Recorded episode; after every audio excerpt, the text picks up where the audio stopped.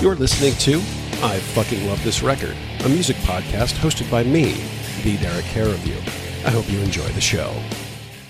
Don't say a word while we're discussing Girls Can Tell, the third studio album by Spoon. It was produced by Britt Daniel, Jim Eno, and Mike McCarthy, and was released on February 20th, 2001 by Merge Records. It reached number 46 in 2002 on Billboard's Top Independent Albums and was placed at number 96 on Pitchfork's list of the top 200 albums of the 2000s. My guest today, they say that believing is art, which is a good thing because my guest is a graphic artist, a comic book artist, and a bullshit artist. Please welcome to the program, Nick Pendleton. Nick, how you doing, my friend? Not too bad, Derek. How's it going? It's going well. I'm really excited to talk about this record because this is one of the first ones that made my initial list, and it's been hanging around. This is season 3 and still haven't had a chance to talk about it. Why don't we just go ahead and jump right in? How did this album enter your life? All right. Yeah, I had to think about that for a little bit because I was just realizing that, and I think this is probably true with a lot of people, from the age of 5 to 25, I have like an absolute complete memory of moments and things that happened. But after 25, after being married a while, having children, these kinds of things, it's really hard to remember what you had for breakfast this morning. So while I was playing the album, I kind of went back a little bit. In the early 2000s, it would have been about 2004, because that's when Interpol's Antics came out. I was looking for music to listen to. I had been kind of just listening to my back catalog of stuff that I had for a very long time while raising little kids and working and doing things like that. And I was kind of feeling like stagnated, like I needed to hear something new. I was completely not plugged into anything anymore. I was really like overly domesticated, I guess. I had heard about some new bands that had come out. So I ran out and I think I grabbed like a handful of CDs one day, just kind of sight unseen, hadn't heard any of them. Like it was everything from, I mean, I remember I got Interpol's Antics, which is their second album, that day. And so this would have been around 2004. After I listened to that group of albums, I decided I really liked the Interpol. So I went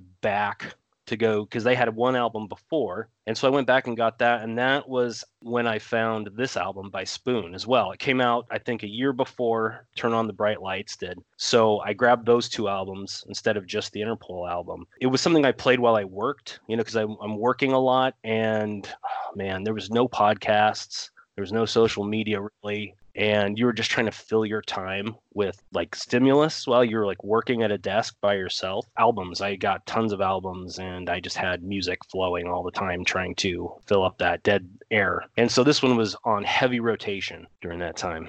All right. Yeah. So I knew you were a big fan of Interpol. I think the one time that we actually met in person, we talked a little bit about that. I was thinking also about how this one came into my life, and I'm about 99% sure I just read a good review, probably in the AV Club and maybe in Pitchfork. And so I went back and reread those, and I think it was both. I think both said something good. I probably found it at a good price at Vinyl Fever. I don't remember if I got this used or if it knew it was, because it was on Merge, and I think Merge CDs were a little bit cheaper than major label CDs, if I am remembering correctly. So if I picked this one up new, it was probably because it was $12.99 as opposed to $14.99 or something like that. Just instant. This was an instant love for me, which we'll talk about when we get into the track by track. But yeah, so this one came out, I think it was, I said 2001. I have a lot of good memories of music from this time, even though this was a strange time in my life. So I didn't settle down quite as early as you did. Yeah, so that's true. You guys were going through a strange, strange part of your life about that time. Yeah. Yeah. I had worked at an independent record store a year or two before this. And so I learned about a lot of new great music, a lot of new bands. And then I took a desk job, and then I had enough money to actually buy music. So from, let's say, 2000 to about the first half of 2004, I have such strong pull to those records. It's almost like you have your high school records and you have your college records. Right. And then usually it's just a big, like you're saying, then just things start happening. So this is like a third moment for me when I first made up this list, a list of albums to do for this show. I think 75% of them came out between 2000 and 2004, or they were stuff I was listening to at that time because I'd gotten into certain things like Nick Cave or Johnny Cash or Leonard Cohen, who all had current records out, but I was listening also to some of their older stuff, and it's all kind of a bit of a jumble. But so it was a really productive time for me to listening to music and learning about new bands. And this was one of them. Yeah, I think there was a real wave of stuff there really in the early aughts there. Really about that time, I think when we were all looking for something new, it just showed up. I think the artists were also going, we need something new. And so they kind of started this little mini wave of, art rock or indie art rock or whatever you want to call it. Yeah. So there was a bit of the garage rock revival. There was indie rock. There was a little bit of the dance punk, probably just getting started again. So right. Yeah. Good memories of this time, just because it was the right time in my life, or if this was an especially good time in music, you always like to think that, but I think it just comes down to, I was receptive to it. There was also really good stuff coming out at that time. I think it was custom made for us at that time. Maybe so. I'd like to think that everything was geared directly towards me, and I just gobbled it all up. So let's go ahead and get started here with our track-by-track analysis. We'll take a look at Side 1, Song 1, Everything Hits at Once. Don't say a word. The last one still stinging. Back on my mind, I feel that phone ringing, and there is no way back from this. Everything hits at once. What we need is just. This song makes me fall in love with this album every time I hear it.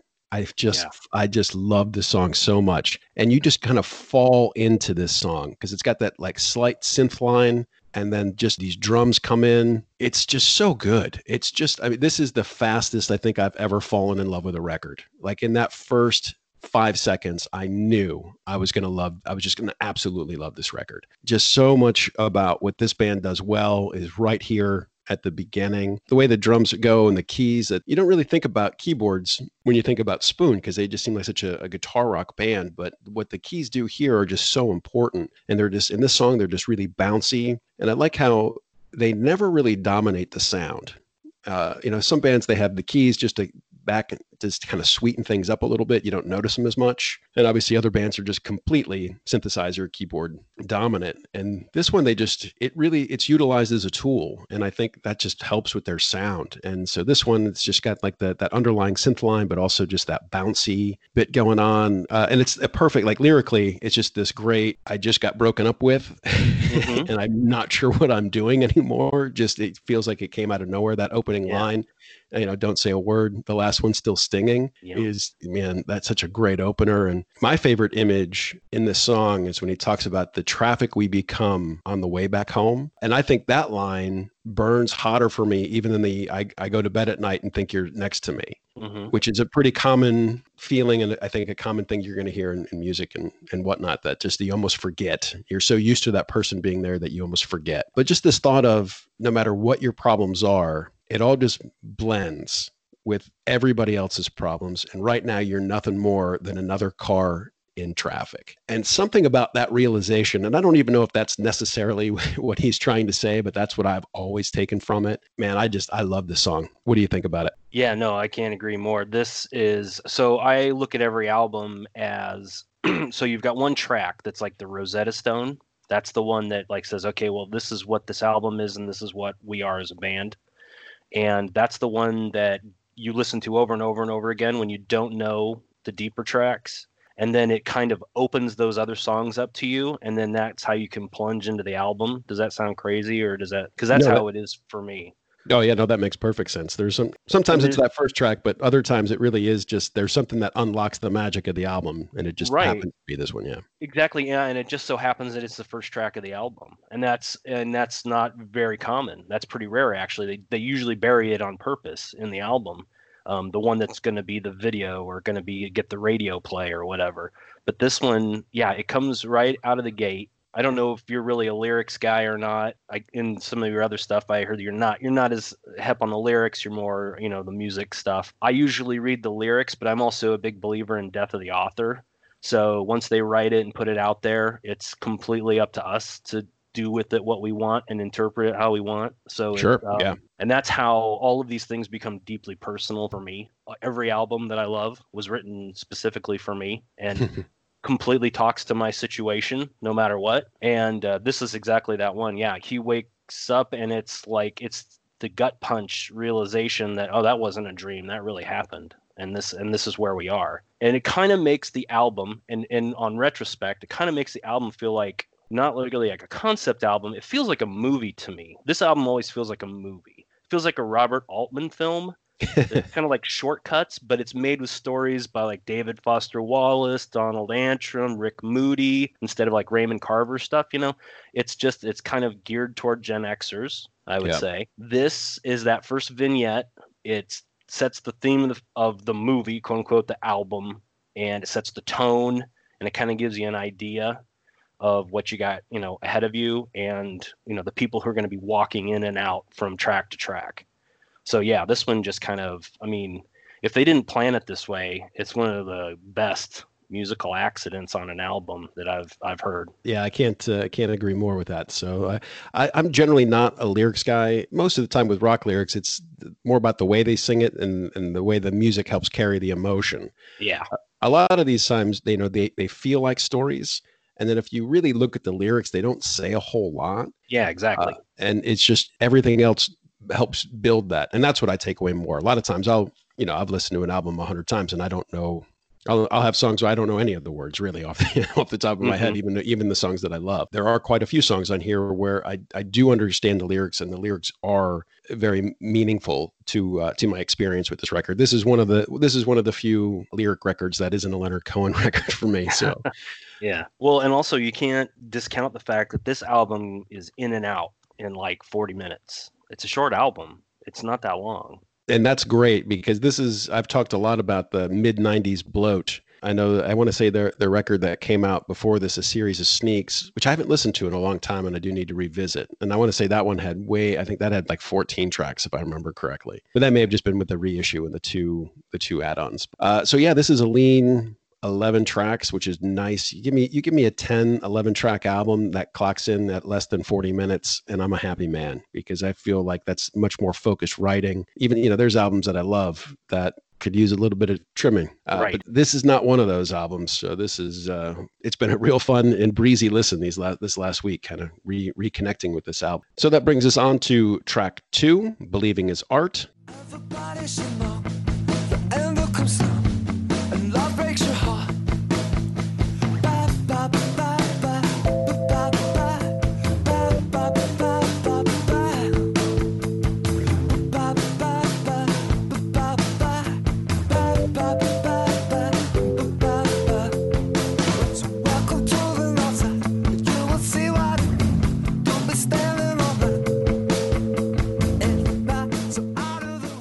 Nick, what do you think about this one? Yeah, this one comes in really smooth.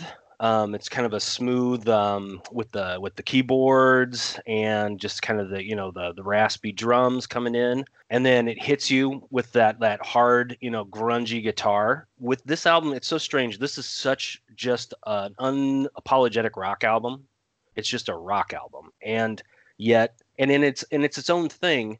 But you feel these weird, at times, like these weird shades of things coming in, like, what is it, like Nirvana even. Like, I felt like little pieces of Nirvana influence in here. A lot of, like, British Invasion influence. I think that's where a lot of that keyboard comes from me at least. Mm-hmm. Yeah. And this one just is one of those ones where it's the slow build, and then, you know, and then it explodes. It's kind of like those emotional ones. Like, I would say this would be like on a running playlist. Yeah. Like, if, you know, you're taking a hard hill or something like that. This is a really great way to move into the next stage of the album. Yeah, no, I really like this one. And again, like I said, I usually have problems with remembering the song names and the tracks, especially with this album. I just listen to it straight through. I don't do a lot of track jumping, and I don't usually separate. I would say, with the exception of a couple songs, I don't usually separate it out. So what did you think of this one? I love how this one begins, because track 1 ends with the drums kind of slowly going out. And then this one starts with the drums coming right back up, almost like they changed their mind. Like, nope, we're not done yet. I like how it fades in that way. and it's got the quieter on the verses and heavier on the chorus. So, you know, that little trick we all learned from Nirvana and the Pixies and whatnot. And just like you said, how smooth it is at the beginning, but the guitar on the chorus, when the guitar really comes in, it sounds like he's choking it to death, and it's great. Yeah. You know, I just love it. Just like he wanted something very specific, and God damn it if he didn't squeeze the life out of it to get what he wanted from that sound. And it's got a real strut to it. You know, anybody can write a good song. Let's just say it. There's bands that you don't like that have one song that you do like. So just because they wrote Everything Hits at Once doesn't necessarily mean that this album is going to fall in line. And it does, because this just keeps on going. So it's got a different sound. It's not like they rewrote the first song again, but it keeps moving with that, what they're going to try to accomplish with this record. And I really enjoy it. This is a really good track too. Yeah, it's a really good scene change from one. So this one guy is waking up in his place and his life is completely changed after a breakup. We transition to a new scene of a guy going out, or a gal going out, you know, like going out on the day. It's like we're picking up at the beginning of the day and we're moving through a day with all these different characters. And it does feel like a different character, a different mood and tone, but you're right, it does just transition right over. It's like a fade into a new scene. It's a different character, but you can tell you're in the same movie. So it still has all that. And this is where you can really see Britt Daniels with that clip diction that he does sometimes, just the way he kind of cuts off his words. And so you mentioned some influences, and when we get to I think track 4, I'll tell you the influence that I hear pretty strongly on this, but I'm going to wait. I'm going to bide my time, Nick. So we're going to move on to track 3, Me and the Bean.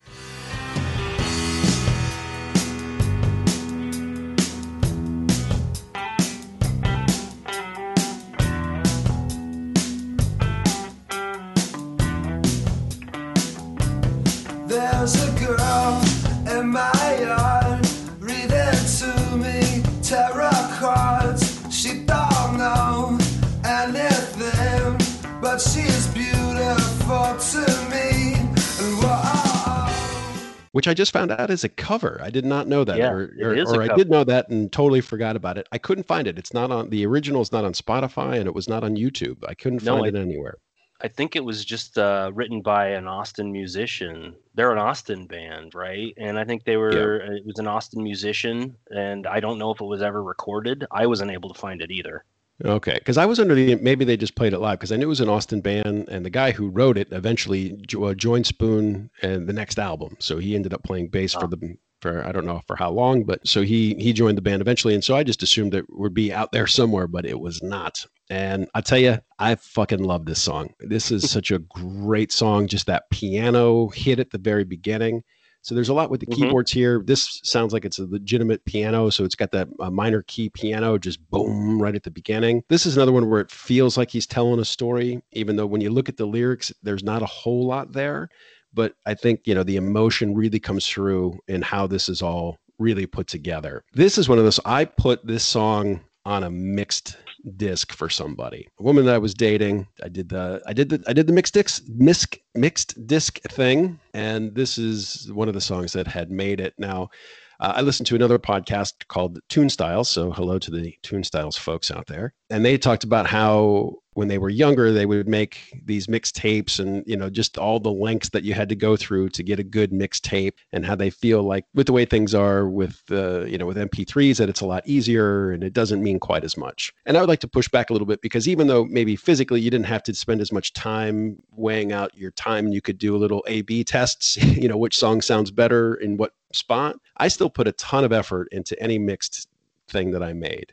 Sure. And I had to listen to this song a lot to get the smell of her off of this song, if that makes any sense. Oh yeah, no, you know, I totally get it. So I can listen to it now and not think about that time, but there was a long time, because just that line, I made the CD and I even, you know, made a cover for it and put the things in, and I picked out one line from each song and put it on the packaging, and the, you know, Your Blood Is in My Heart that I chose, and I just everything about this song is great. And just the little, this is a little bit darker sounding, not necessarily in subject matter, but just has that minor key feel to it. What did you think about this? Yeah, I actually probably don't like this one as much as you do. That doesn't mean I don't like it. It's probably one of the more minor tracks. It's one of two tracks that are probably my two least favorite on the album.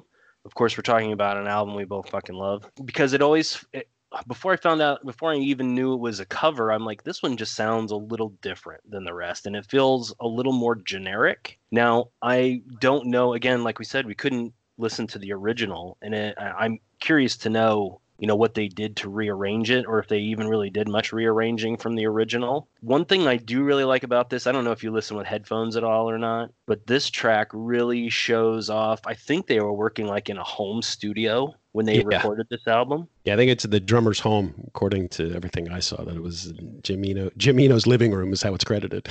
Yeah, and a friend of mine back in the like mid-late 90s, he cut an album, and he cut his album in a guy's basement studio. It was the finished basement of his house. They had the singers in one room.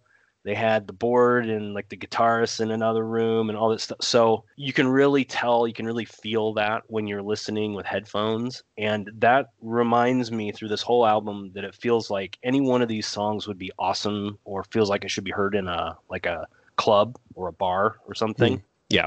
And that kind of goes with the fact that they're so short. They're in and out. You know, they're like 3.5 minutes max per track. But no, you're right. If you take the lyrics, it's like, great thing with a song is like when you listen to a song, you go, that's so profound and it's so great, so I'm going to write these lyrics down. You're like, look at the lyrics and you go, well, you take the lyrics away from the music and it's like, this person should really be committed. It's like, it doesn't make much sense and the emotions are way too intense, but it works, you know, music works musically. It doesn't work so much well as poetry.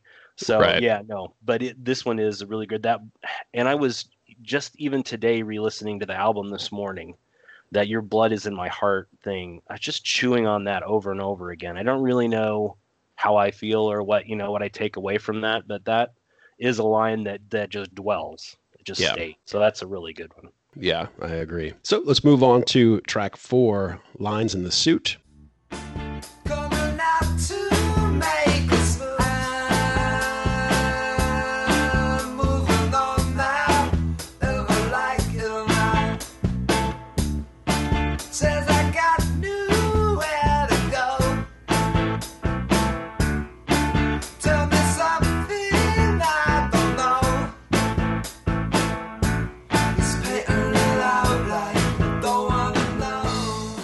Yeah, so Lines in the Suit, I really love this song musically. Like, it's just really, this is a really great rock song. I really like, I am not equipped to talk about, you know, like the different parts of, you know, like how a song works or music, you know, how, you know, keys and things like that. This one is just really, the music powers it through really well. And there is this weird, I wrote some notes about this one because there is this kind of, there's like a dick measuring contest in this song. He's comparing himself to this guy. It's like early on, there seems to be a recurring theme of not living up to male mentors or idols and things like that. Sure. A lot of the young male characters, you know, the point of view characters who are male in this, always feel like they're not measuring up to like father figures, authorities. And so it feels like the first two verses of this deal with that kind of weird feeling of not measuring up and feeling kind of a little, you know, small and not really manly. But then it kind of does this weird reverse on you with the last verse. It cuts to a female character and it goes on how she did everything right. She did all the stuff she was supposed to do. She went to school. She got the job, and she still feels exactly the way he does. It's like you can't win for trying. it's kind of like a killer lyric. It kind of, and that part is the gut punch at the end. It's like the twist on it. It's like he's, you know, he's got his story, but it's like, no, I did everything the way you should, and I, you know, actualized myself the way that you feel like you're not, and it still doesn't matter. I still don't feel fulfilled. I feel like I'm just a cog in the machine. And I think just, you know, the juxtaposition with the music, I just think that really, and I love it because, and that's the thing that lingers, you know, great albums. There's albums that are really poppy and good and you like them for a while and they're kind of bubblegum, but then they pass on. But the reason that you keep going back to albums like this and keep re-listening is because of the depth like that and the, you know, the kind of soul to it that really talks to you. So, and that's, yeah, that's what I think about that. What did you think of this song? This is another great song. It's got that shuffle beat and just those stabs of guitar.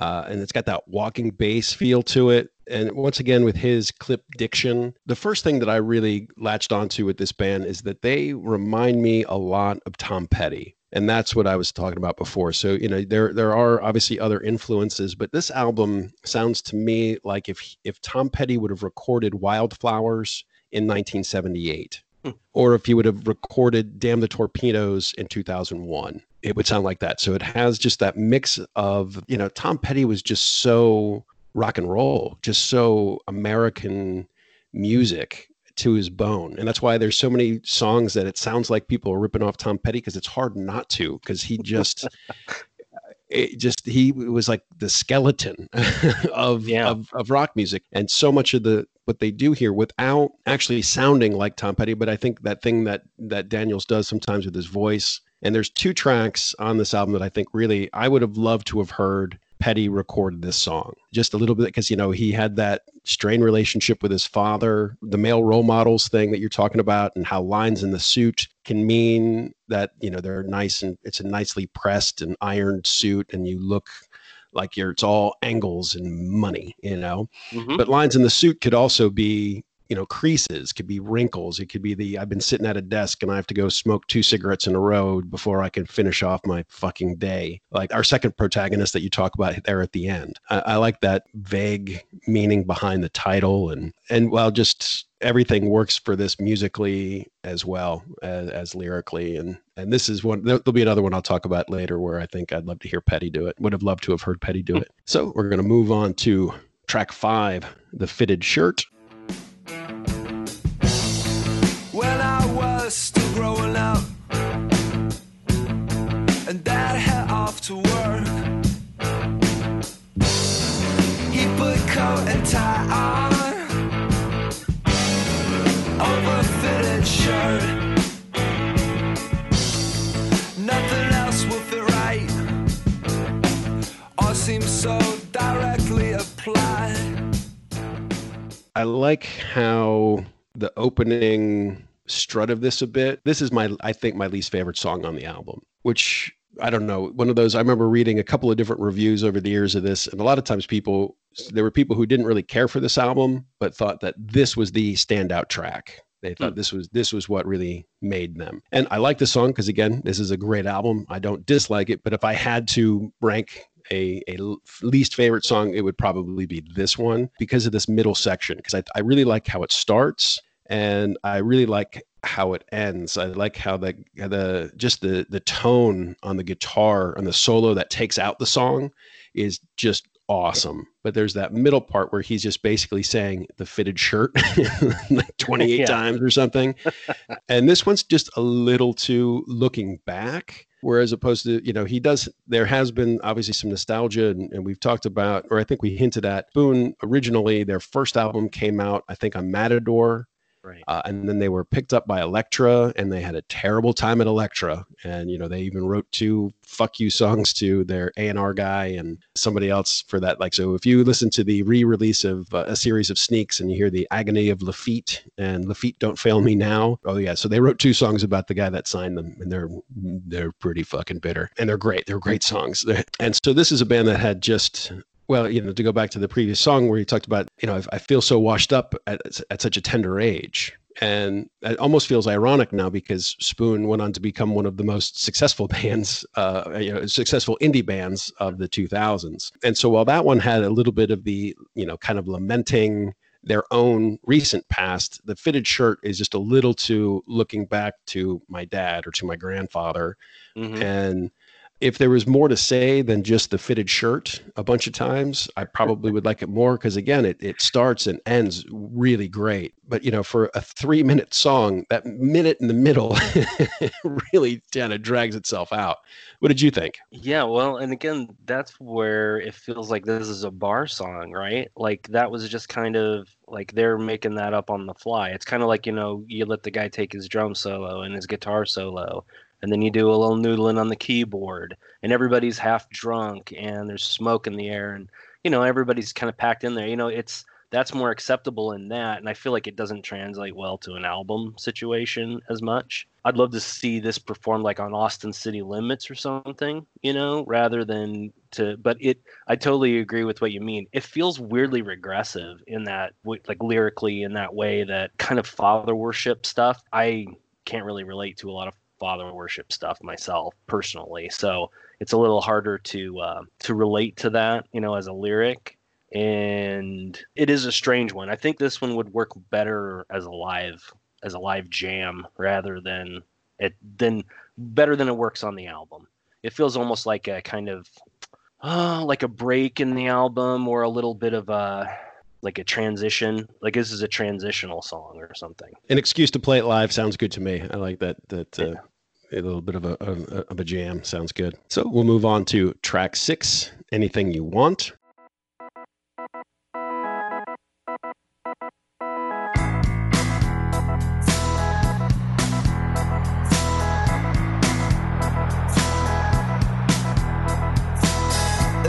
Anything you want,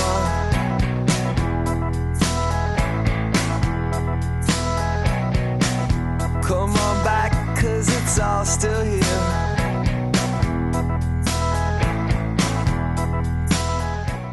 What are your thoughts here? Okay, well, I think this is kind of a little therapeutic, Derek, 'cause I feel like as we sit and discuss this album, I'm starting to learn new reasons why I like it. I tend to like these albums that have the nice almost calliope style, you know, organ riffs. And this one starts with that organ riff. And it goes in, you know, and it's just a nice steady lyric. It's just a solid rock song. Again, I'm sorry, I can't really talk much to style and stuff like that, but I do like this one quite a bit. And again, it's another one of these is just a vignette. I feel like it's a cluster of stories about these younger people, you know, probably people in their late 20s, early 30s. Not settled down, transitional periods in their lives. No, so this one is just, yeah.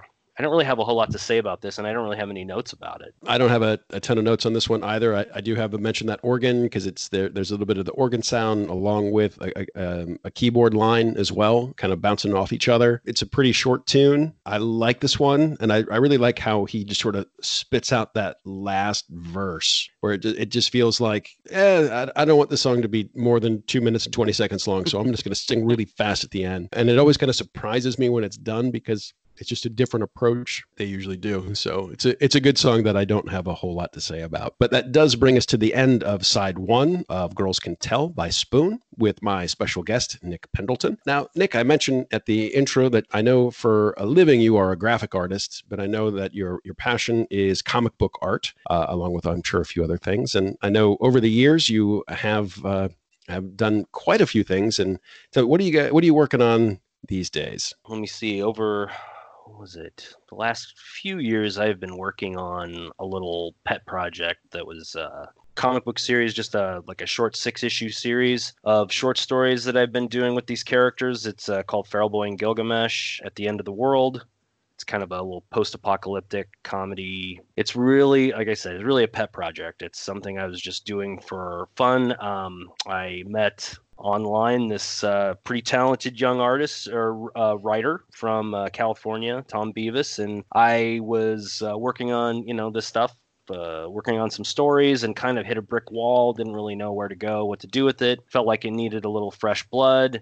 And so I just asked him one day if he would be interested in writing a couple, you know, short stories, you know, like little 6-page stories to scripts for, you know, for me to draw. And he was more than happy to do it. So we ended up kind of going on this road of collaborating initially on it. I published the first 3 issues of it over the last so many years. Gosh, what was it? I think the last one came out in 2018. And I have been slowly but surely working on the 4th issue because of some life stuff. I had to put it aside for a little while. Moved into a new house, and I'm getting all set up in my new office/studio. And I have been unpacking steadily my art materials and things like that, and the pages I have done. And so I will probably be getting back to work on that here in the next couple months, and hopefully before the end of the year have another issue of that out. Oh, terrific. And if somebody wanted to find out more about that, where could they find it to purchase it?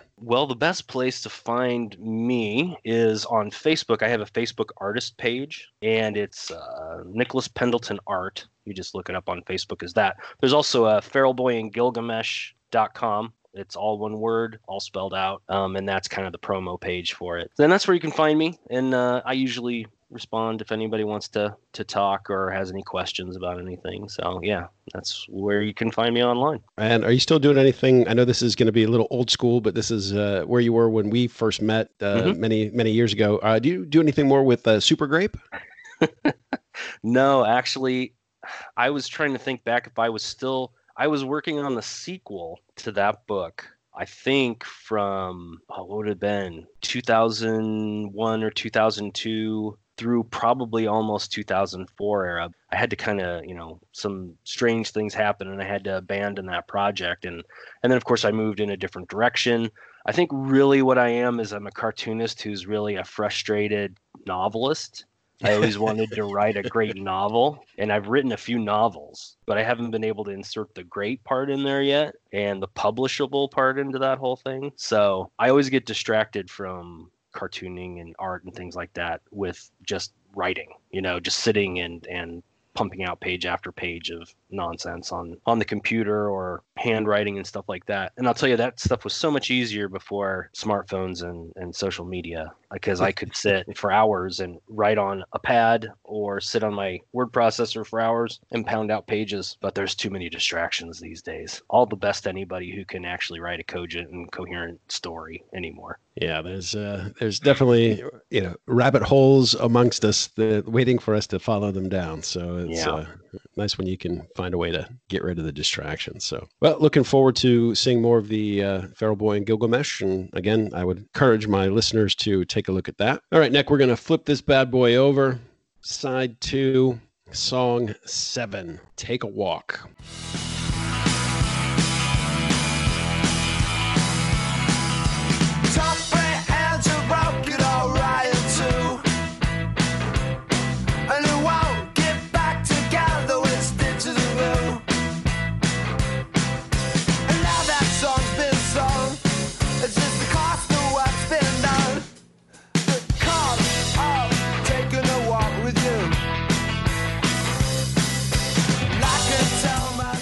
This is a real rev up. Now, I'm not 100% sure that this is where the album splits. I don't have this one on vinyl, unfortunately. If anybody out there in Radioland does have it, doesn't want it, and wants to send it to me, I'll give you my address later. So I'm not 100% sure that this is where it splits, but this felt like the best place to split, because this one just really kicks it off. This is a rave up.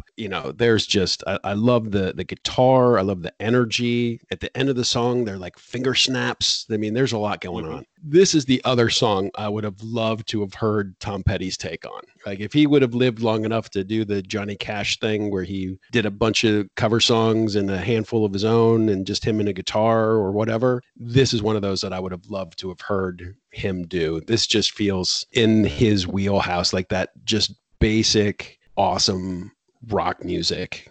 Mm-hmm. And I don't have a ton more to say about it, but it's, it's 2.5 minutes. It just goes. I love this song. What do you think? Yeah, no, I totally agree. And I don't have a whole lot to say about it other than the fact that it's a good rock song.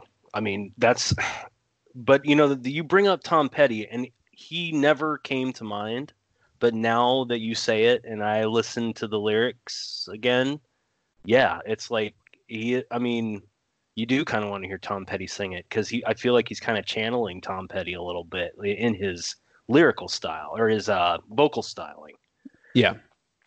And who was I trying to think? I was thinking in the last song, it feels almost like a Kinks type, like Davies Brothers, a little thing here. But you're right. That's another thing about this album. I think this is a good place to bring this up. I think the reason it makes me feel like these are all vignettes and jumping from character to character is it's kind of a schizophrenic record in the fact that it changes like tone and style a lot, but it really feels piece of a whole, of a whole. It never feels disjointed, but from song to song, it's like you're getting a different side. Like Spoon has different angles that they come at different songs with, and you don't get two in a row most of the time that come at it from the same way. You get more of the bar band. You get somebody who a little more organ heavy.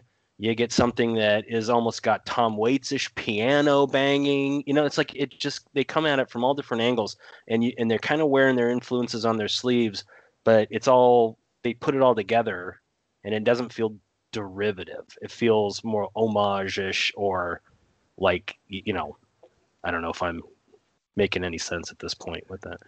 No, I think you're making perfect sense, because this is a band that obviously, you know, didn't come out of the void. They're going to have their influences. And like I said, it doesn't surprise me that other people don't necessarily hear Tom Petty. This is a case where anytime I brought it up, it's that whole, like, people will just pause for a second, and you can tell they're listening to a Spoon song in their head, and then just got, yes, I understand what you're saying. I do get a bit of the Kinks, and like you said, just the use of keyboard and organ on this one. Not necessarily this song, but on this album, this is just, it's primal. And the thing that has been terrific about Spoon as their career is, like, each album after this one just stripped away even more and just got just to the basic of their sound. And it's like, how much can we do with less seemed to be their mantra, at least for the next 3 records that came out after this one. Like, they didn't have anything to prove at that point. Like, they figure, oh, this is it. This is what we're looking for. And I remember in one of the reviews mentioned that just because they recorded this album before they had a record deal. So they had been dropped from Elektra, and they continued to work. And I think that's why it was recorded in somebody's house, because they didn't have a budget at this point, because they weren't on a label. One of the things that they felt was that this was almost a little too polished compared to their other stuff, just not because they were trying to, whatever. It was just because they had time. They had more time to work on the record as they were waiting for, as they were seeking that next deal. The two, three that came up before this, I've listened to, but this is like the start of Spoon for me. So this is their sound more, as opposed to Series of Sneaks. Yes. I think they just have that primal approach, and it just, and that's what works for this album, because there are keyboards all throughout it, and the keyboard sound is pretty consistent, but it's not overwhelming. And the guitar sound does change, but it's clearly the same guy playing the guitar. And I think the drumming and the bass, like, that they're not super noticeable. So this isn't really kind of show-offy with the bass, or really complicated with the drumming. It's just, those guys are in the pocket, and they're going to carry you where you need to go. And that's really what works so well about this record. Let's go ahead and move on to track 8, 10:20 a.m. 10:20 a.m. 10:20 a.m. When will I ever see you again? 10:20 a.m. When will I ever see you again?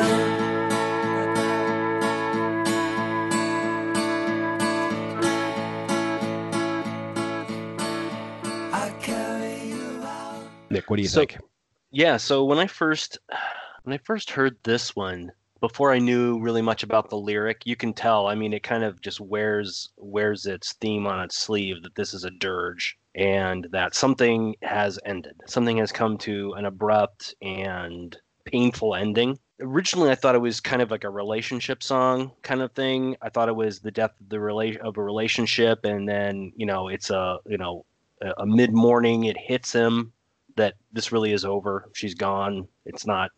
But then you listen to it more, and it's like, it's a passing. Somebody has died. And I kind of dug into it a little bit. I think the story behind it, and I don't know if this is even true, but I think he wrote this about his grandfather, and that 10:20 a.m. is when he found out that his grandfather had passed away. Somebody had called him and told him that his grandfather had died. And I feel like that kind of, that if that is true, that gels a lot with some of the earlier songs where there's this, father worship kind of element to the song, to some of the songs. It really is like a pallbearer's song. Something's just been lost, and the memories. It's like immediately a trigger for all the memories, and it's like a morning. Yeah, it's a morning song, and this also feels like okay. And I don't mean this as a slam. I hope that I don't mean this as a slam at all, because I actually like Wes Anderson movies, but I feel like if there was a burial scene in a Wes Anderson movie, you could slip this song right in seamlessly. Oh, yeah. Yeah, that's not an insult at all. I can see that. For a long time, I also thought this was the end of a relationship, because I think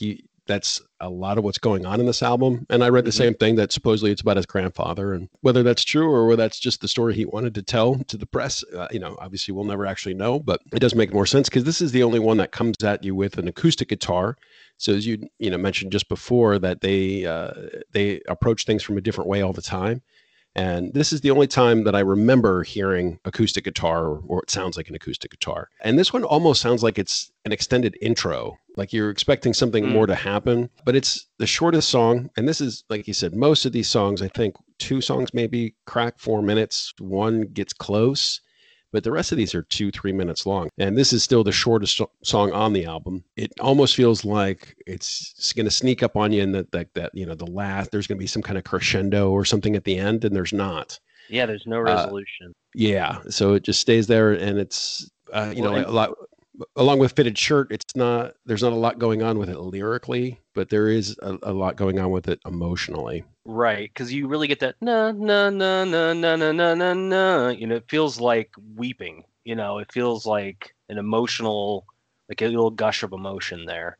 Yeah, and it just, you know, it kind of floats on the breeze. It's like a, you know, I don't know. It feels like a gray day, and it's just yeah, it's just a sad little song, and it's like this little moment of silence in the middle of this album that takes a step back, that maybe the relationships come and go, but a life has been lost. And it's kind of like another emotional, you know, punch right there in the middle, right about the right time in the album too, I think. So yeah, no, that's a great song. And again, assuming that I've gotten this correct on the sequencing with the, like, if you're thinking about this in vinyl, this is a great place for, you know, track 2, side 2. But also, I've only listened to this on CD or now digitally. The sequencing on this album is fantastic, and this comes right where you want it to come. I don't know how well this song would work anywhere else on the record, because it's taking you on this little journey, and it can also, you know, I think we've all been in that case where I remember I had a professor who told me when I was in university and having a hard time, so that, you know, events are cowards; they never come one at a time. So that's good. This could very well be, you know, he's gone through a breakup and his grandfather died and, you know, blah, blah, blah. The lyrics really feel like they came out all at one time very quickly, because there's not a lot to it, but just something about that 10:20 a.m., you know, I wonder if I'll ever see you again. And it's a simple rhyme, right? But it feels like that's the first thing that came, and he didn't want to lose that emotion. And that's why he went with that. Yeah, that's why it becomes like a primal, you know, it's a primal emotion. Like it's pretty one emotion, and it has to be simple. Like it's just perfect because of the simplicity of it, the lyric and the music. Yeah. All right, then. So we're going to move on to track 9, Take the Fifth. Wendy's walking out alone, and it's Saturday night.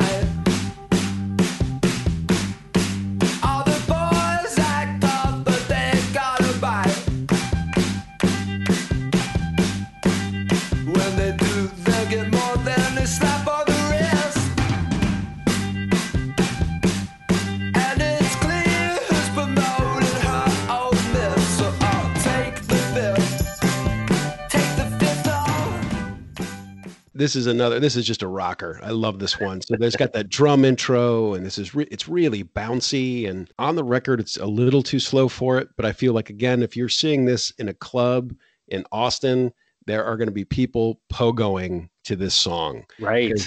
The whole, it's just bouncy. It's up and down. And even if you're not talking about being in a punk club in, you know, 1982 or something, this is still one where I think there'd be a ton of people just jumping up and down on this song live, because, you know, it's going to be just a little bit quicker. You know, the sweat's going to be flying. They're throwing the song out here at track 9. So this is going to be like they're going to play a slow song before it. You know, not necessarily 10:20 a.m., but they're going to play something slow, and the crowd's going to be like, all right. And then they're going to bust out with this one, and everybody's going to go crazy, because it just goes. And I like the story. This is a story told from a woman's point of view. And what I always took from this one, it's like a younger woman, let's say late teens, early 20s, who's going out and really feeling her power for the first time. This is where the boys are all coming to the yard. They're looking for her milkshake. And, you know, let's throw it back to 2001. Why not? Fuck it. I feel like it's being told from this, you know, from the female perspective, and and without being condescending or without being gross or without being whatever, and just sort of like, maybe she's strutting her stuff or maybe not, but it's all the boy, like, you know, just the, this idea, like you take the fifth, you're not allowed to incriminate yourself. So they're all right out there. They're trying to give their best shot for her to notice them.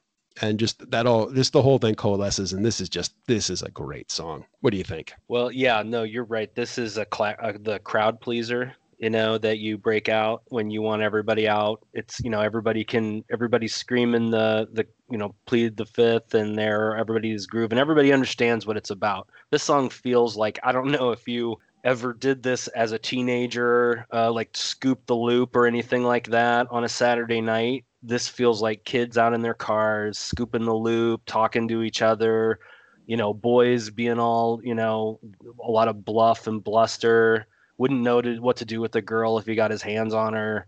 And the girl's understanding that just flashing a smile is enough to get a boy all worked up, and then give him a small roast is enough to send him home for the rest of the night. How fragile male egos are. This is kids finding their sexuality and their power, you know, over each other, and you know what, you know, and things like that. It's just it's kind of like one of those celebrations of youth songs. It's fun, and I don't want to say dumb, but it's not. It's, you know, it's just raw. I guess it would just be raw. You know, it's a little bit more raw. And you're right, it is like a fun party song. I think it works better in the club situation probably than on the album as much, because especially, you know, and I, again, when I came upon this, I had two kids. I had two kids, and I was like hyper domesticated, and I'm like, oh yeah, I remember that, I remember what that used to be like, kind of, you know. And I'm like, you know, I'm 47 now, and it's like, oh yeah, that's getting a little further in the windshield, or in the rearview mirror. But it's like, no, you know, I guess as I get older, I kind of appreciate that more. Like, you kind of like, oh yeah, that's just really great, because that's still happening. Like, it never stopped. You know, it was happening before I came, and it's going to keep happening after I'm gone. Yeah, well, you know, I don't think a rock star ever went broke trying to write songs for teenage kids. So you know. Exactly. Yeah. And that was a good one. And I don't know if they released any singles off this album. And I know that it was well respected. I think it, you know, did well critically, but I don't know that this album has sold 100,000 copies to this day. And I know their later albums were fairly successful, and I was surprised to learn that this one hadn't even officially gone gold yet. Really? Yeah. Well, no, that's why I jumped on this one. I thought that was so, like, of all the Spoon records, he wants to do Girls Can Tell. I'm like, okay, let's do that. I mean, that's a great album. Yeah, it feels like a hidden album. Yeah, and it, you know, built them up because they were down and out. This would have been the one that came out on Elektra. If, you know, this is the one, I think this is a song that would have been released. This is the one you'd be hearing out of car windows all summer long, if there was any justice in this world, which we know there's not. So, you know, here you go. Go listen to Take the Fifth this summer and make me and yourself happy. All right. So we're going to go on to track 10. This Book Is a Movie.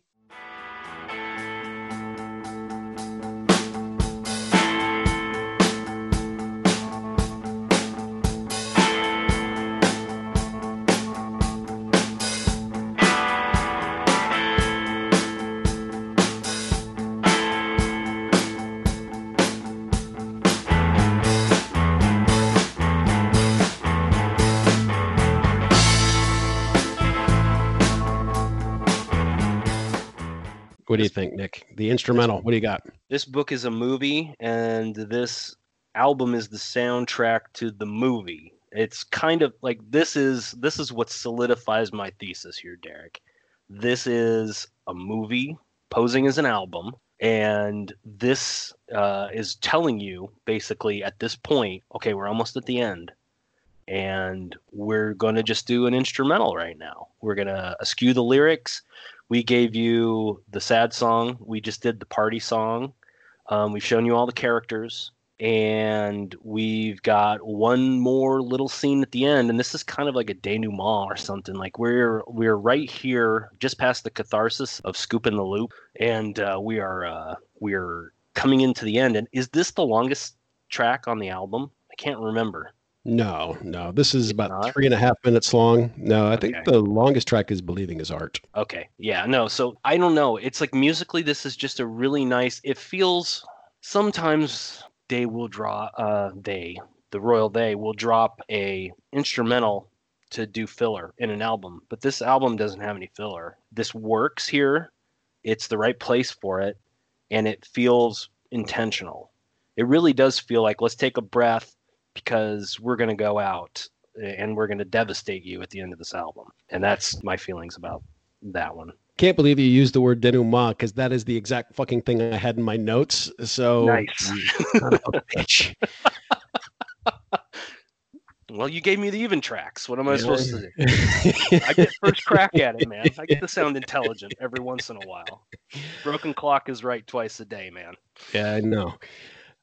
So anyway, yeah, I'm usually not a big fan of throwing the instrumental on there, because like you said, sometimes it feels lazy or a little bit like filler, or, you know, somebody wants to do something and that was the only way they could make it work. And a lot of times they'll throw it in at the end, you know, like you're going to finish on an instrumental. It's like, oh, come on. But this, like the penultimate track, it works because it's just gone through all those motions and it's just going to carry you on to the end. You can almost feel like the credits are starting to roll, but there's going to be that one more scene that you're going to see. This is a song that's still bringing you somewhere. You know, much like you, I don't really know anything about music itself, so I don't have a ton to say about. I have a hard time talking about instrumentals just because. Other than that, I love the guitar tone and the drums are nice. The rhythms are good, but I really like the placement. Just putting this right here on this album, you know, maybe that doesn't work on any other album, but right here on this album, man, does it work. Yeah. And maybe it doesn't stand alone at all. And you wouldn't play this in the club because, man, you'd lose the audience right away. But this works so well on this album. That's what makes me think that there is like some grand scheme here. Or else it is just the happiest accident that could have been. Like you said, they had more time. It's kind of like when John Carpenter had extra time to work on The Thing, because he usually slapdashed his movies, but he had an extra year to work on it. So it's like now revered as like one of his best films because he just had extra time to do a better job. It's like they had a lot of time to tweak this, to think about it, to add and subtract tracks, to make changes. Yeah, no, this is just really, it's a beautifully placed piece. And it's just a nice, beautiful beautiful instrumental that I feel like is almost, so if it is part of a movie, then it's the montage. We're going back and revisiting all of our characters from the beginning up to this point. And then we go into the next song. Moving everybody into the same place so we can get to track 11, Chicago at Night. Now while she went to Chicago that night, she faced the wall and she woke up outside with all these knees in her mouth and felt the pole. And all night the rain came on down, but then she'd never been to Chicago at night.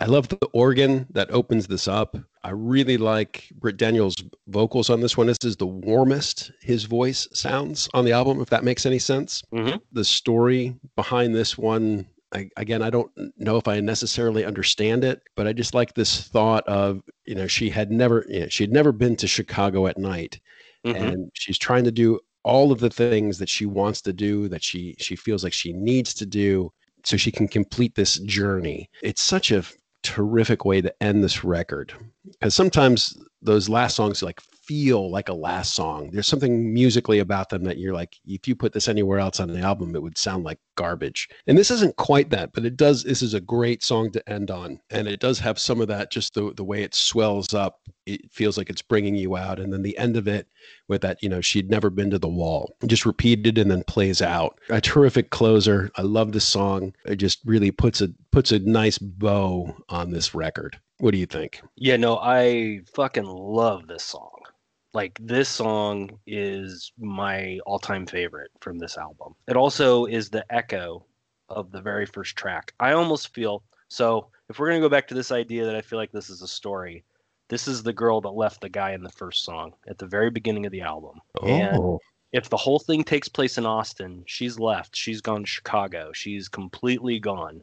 And I continue that on what you see before the wall, before the fall, the imagery with the leaves and things like, you know, and things like that. There's so much like poetic imagery in here. You cannot figure out exactly what is happening with her.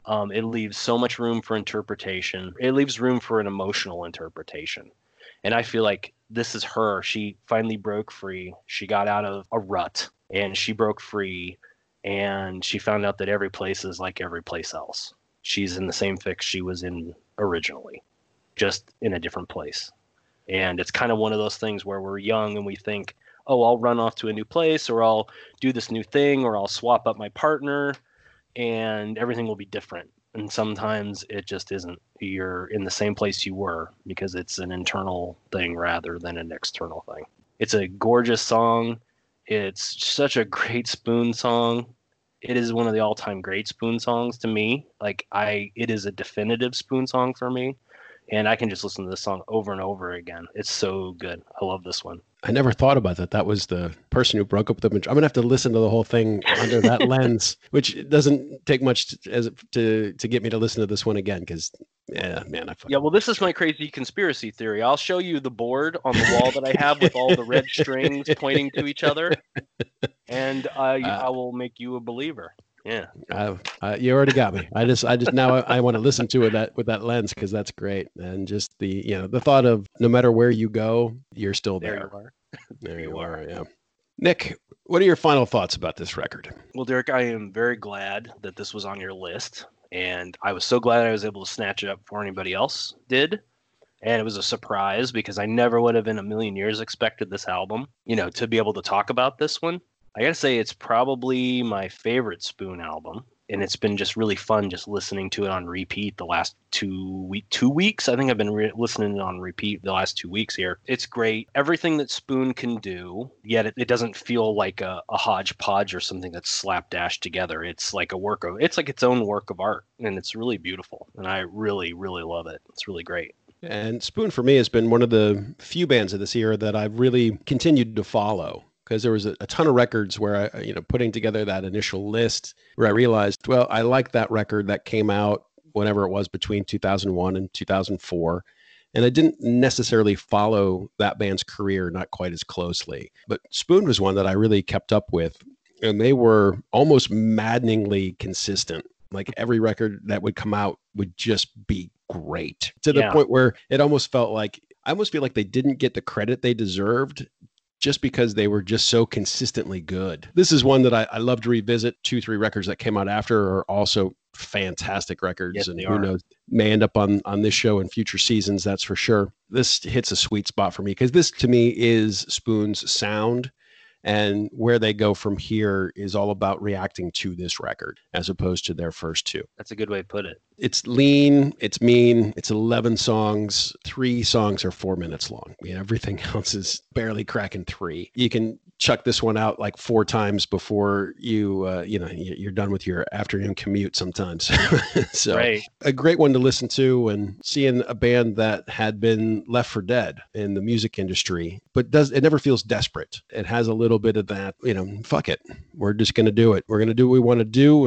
And hopefully somebody will figure out how great we are. And that's exactly what happened. You know, I'm glad he no longer feels so washed up at such a tender age. Yeah, I'm glad that they felt free, that they were able to be free enough to make this album, because I think, again, like you said, it's a defining album, and it's everything else talks about this one after that. So yeah, it's maybe it wouldn't have happened under different circumstances if everything had worked out at Elektra and whatnot. That's always a possibility. And as much as it caused some strife for the band themselves, I'm glad we ended up with at least this document of the aftermath of that time. So I would like to encourage my listeners, of course, to listen to this record. And of course, also check out Nicholas Pendleton on Facebook or feralboyandgilgamesh.com. And if you have not done so, please, if you enjoyed the show, maybe write us a little review. I don't know if anybody's written me a review yet. but you know, I'm a little bit ahead of myself, so maybe there's some along the way that I'm just not aware of these days. If you would like to co-host an episode, you can always go to my website, lovethisrecord.com, and I have a wish list there. If you see something that you fucking love, you know, send me an email. Let's make this thing happen. Nick, I really appreciate you coming on the show. It was super fun talking about this record, and I wondered if anybody else was going to pick it up, and I'm really glad that you did. So I'm looking forward to our talk for season 4, and goodbye. Thanks. Thank you for listening.